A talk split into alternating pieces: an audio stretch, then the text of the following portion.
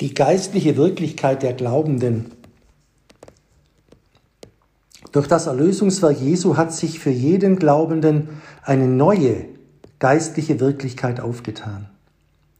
Auf der Grundlage der Vergebung aller Sünden, Epheser 1,7, darf er versöhnt mit Gott leben, Römer 5, 10, 11 und 8, 15.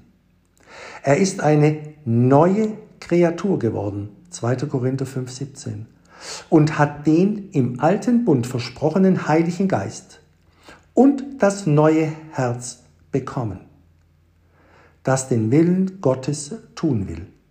Hesekiel 36, 26, Römer 8, 14 bis 16.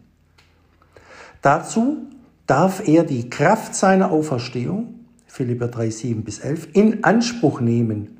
Er ist aus dem Machtbereich Satans herausgetreten, gehört zum Reich Gottes und lebt unter Gottes guter Herrschaft. Kolosser 1, 13. Dies geschieht zunächst noch inwendig unter den Glaubenden, Lukas 17, Vers 20, 21 und Römer 14, 17. Wird aber in der Gemeinde Jesu bereits nach außen sichtbar. Erst nach der Wiederkunft Jesu wird das Reich Gottes in seiner ganzen Herrlichkeit und Vollkommenheit sichtbar verwirklicht sein.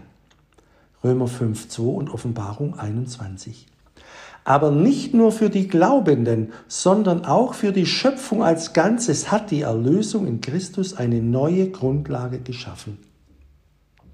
Die Macht der Sünde und die Herrschaft Satans werden gebrochen. Dem Versucher ist der Kopf zertreten. Römer 8, 2 bis 12, Kolosser 2, 13 bis 15. Auch die Folgen des Sündenfalls müssen vor dem Erlöser zurückweichen und werden in der zukünftigen Herrlichkeit völlig aufgehoben sein. Offenbarung 21, Vers 4. Die durch sie geknechtete und geängstigte Schöpfung wird dann mit den glaubenden Menschen zusammen ganz frei sein und ihren Schöpfer und Erlöser ohne Ende preisen. Römer 8, 18 bis 21 und Offenbarung 5, 13. Amen.